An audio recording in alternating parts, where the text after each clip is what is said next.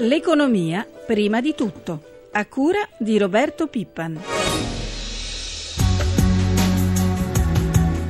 High unemployment is obviously a pressing issue in Italy, and labour market reforms are key, in particular a flexible uh, labour market contract with uh, gradually increasing protection. So we look forward to further implementation in the period ahead. And on the new government, we all listened very carefully to Mister Renzi's uh, speech, and again look forward to more details on his proposals. We certainly welcome several of the measures that uh, he touched on in his speech. On the new finance minister, Pier Carlo Padoan, il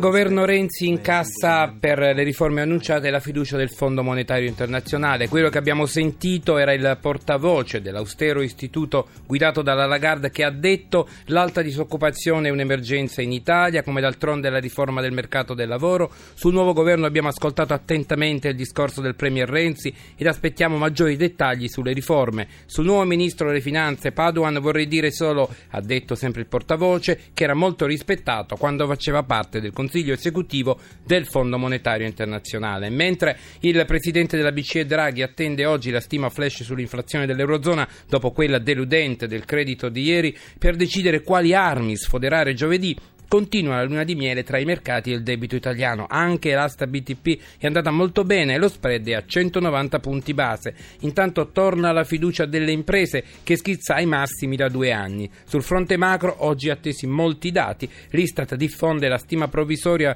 della disoccupazione di gennaio, i prezzi al consumo di febbraio, il fatturato dei servizi di fine duemilatredici. Negli Stati Uniti è atteso il dato sul P I L del quarto trimestre.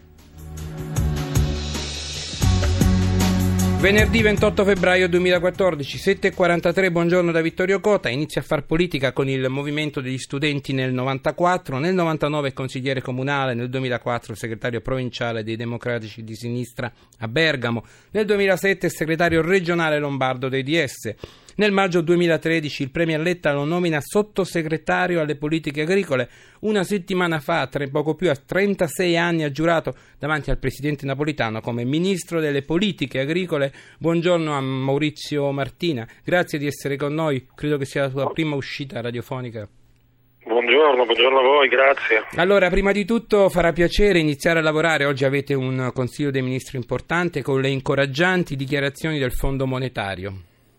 Sì, un consiglio molto, molto importante. Eh, anch'io penso che le dichiarazioni eh, di ieri del Fondo segnano comunque una, come dire, un elemento interessante, perché accolgono con favore l'impostazione che il Premier e il Governo ha dato a, al primo passo, diciamo, di questa, certo. di questa nostra iniziativa. Adesso bisogna entrare nel merito e iniziare a compiere alcune scelte importanti. Ecco, veniamo ai temi importanti. Lei sarà uno dei ministri maggiormente coinvolti nell'Expo. È una grande occasione per l'Italia, anche per il governo, un po' per tutti, per il paese.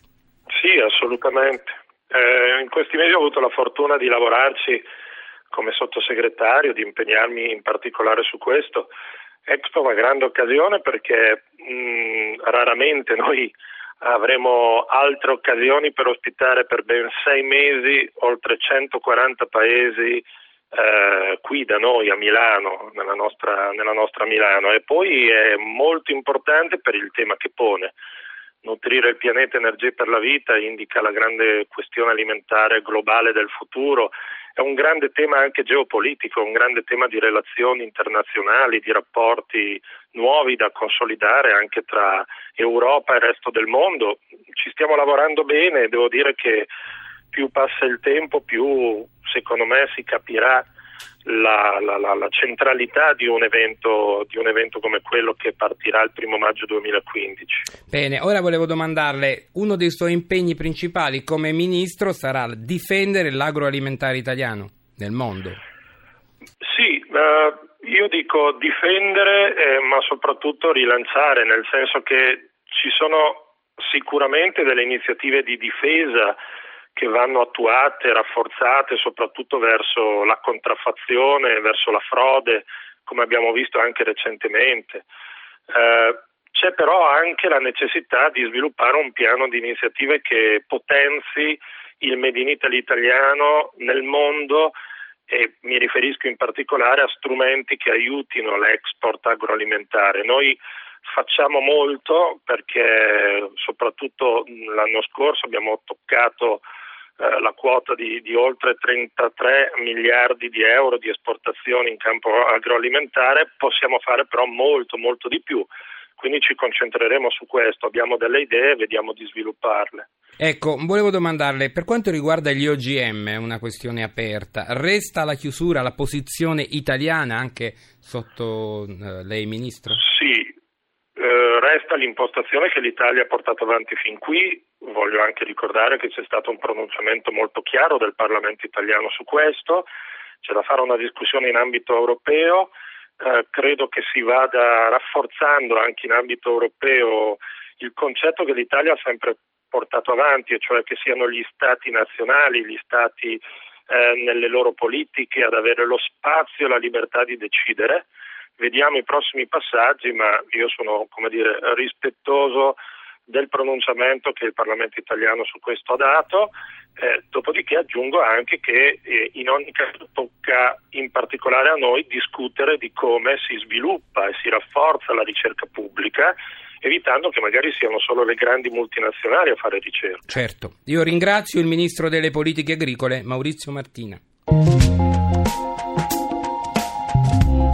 sette e quarantasette, lo sapete già, da domani scatta un nuovo aumento delle accise, cioè delle tasse che gravano su benzina e gasolio. Il ritocco è un'eredità del governo Letta previsto nel decreto del fare. Questo aumento garantirà, secondo alcune stime, settantacinque milioni di euro di gettito che finanzierà una serie svariata di interventi di rilancio, dalla nuova legge Sabatini al credito d'imposta per il cinema, alla nautica, al sistema dei porti. Saluto il primo dei nostri ospiti, il professor Davide Tabarelli. Buongiorno, professore. Buongiorno. Allora, quante volte e di quanto sono aumentate le accise negli ultimi due o tre anni, diciamo?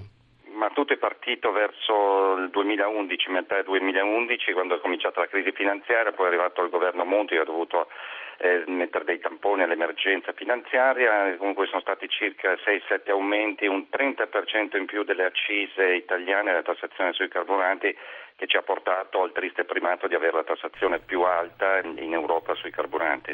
Ecco, eh, quanto costa sinteticamente la benzina in più in Italia rispetto al resto d'Europa? Parliamo del complessivo, eh, non soltanto della produzione. Sì, ovviamente. Di nuovo sia perché il prezzo al netto delle tasse è abbastanza allineato al resto d'Europa, solo due tre centesimi in più, poi ci sono queste tasse enormi.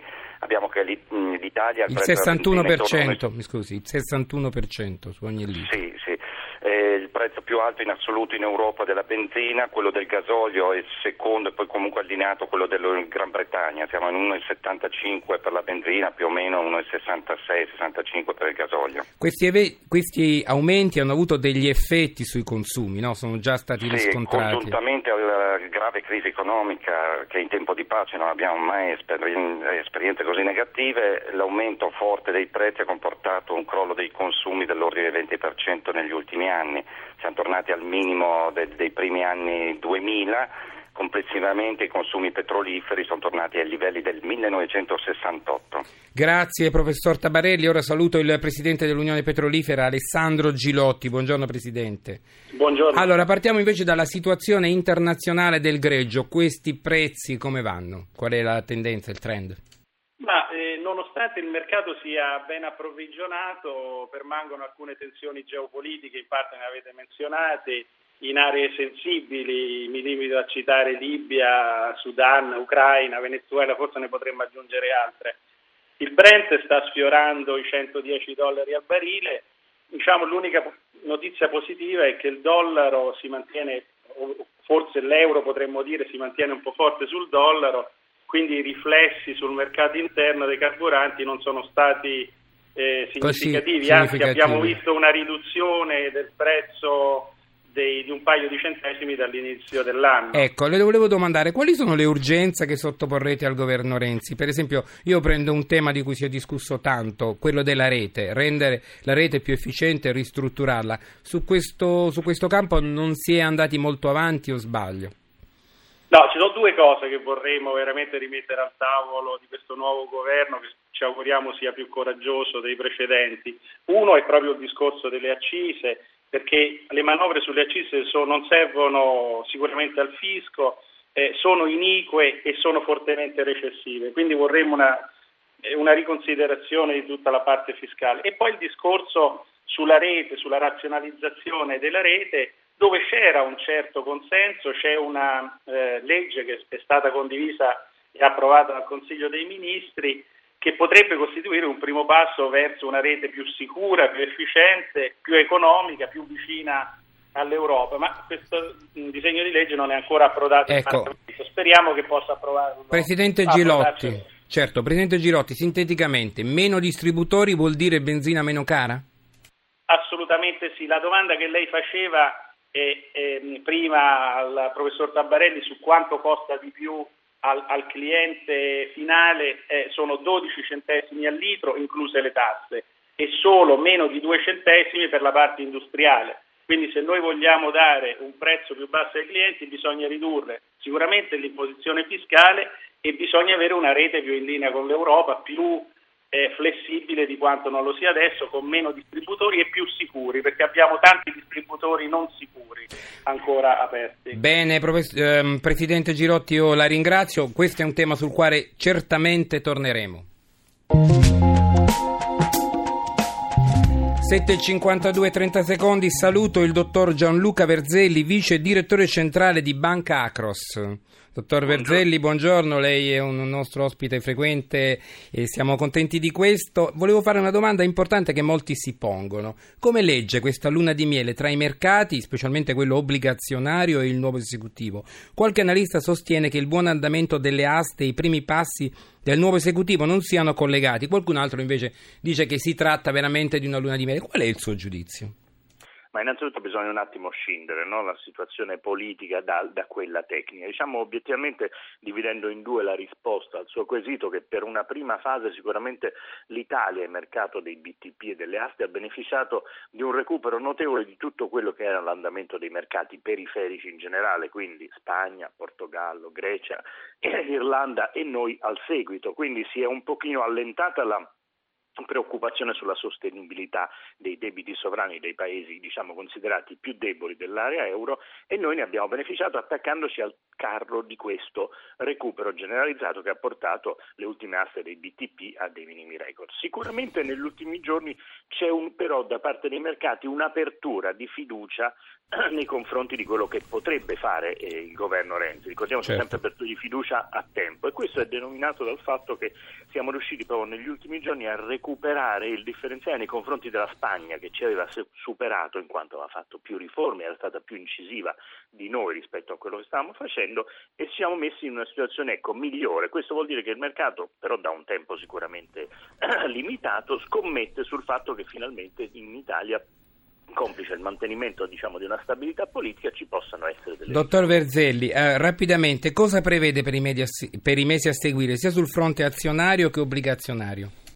Guardi, sul fronte obbligazionario probabilmente ci attendiamo che i tassi rimangano bassi, lo ha detto anche Draghi, non c'è in questo momento un problema di deflazione, però sicuramente di crescita bassa. I mercati azionari tutto sommato hanno deluso quelle che erano le aspettative, come spesso succede, di un consenso generalizzato, tutti convinti che inizio anno bisognasse uscire dall'obbligazionario, le principali case internazionali lo suggerivano, e andare sul mercato azionario. Naturalmente quando le cose sono scontate non vanno così, però il fatto che i mercati non abbiano performato molto in un perdurare di situazioni di tassi così bassi potrebbe invece dare sprint al mercati azionari nella seconda parte, probabilmente già dal prossimo trimestre, recuperando quello che tutto sommato è logico: quando i tassi sono molto bassi si va a cercare degli investimenti anche con un maggior grado di rischio. Grazie a Gianluca Verzelli, vice direttore centrale di Banca Acros.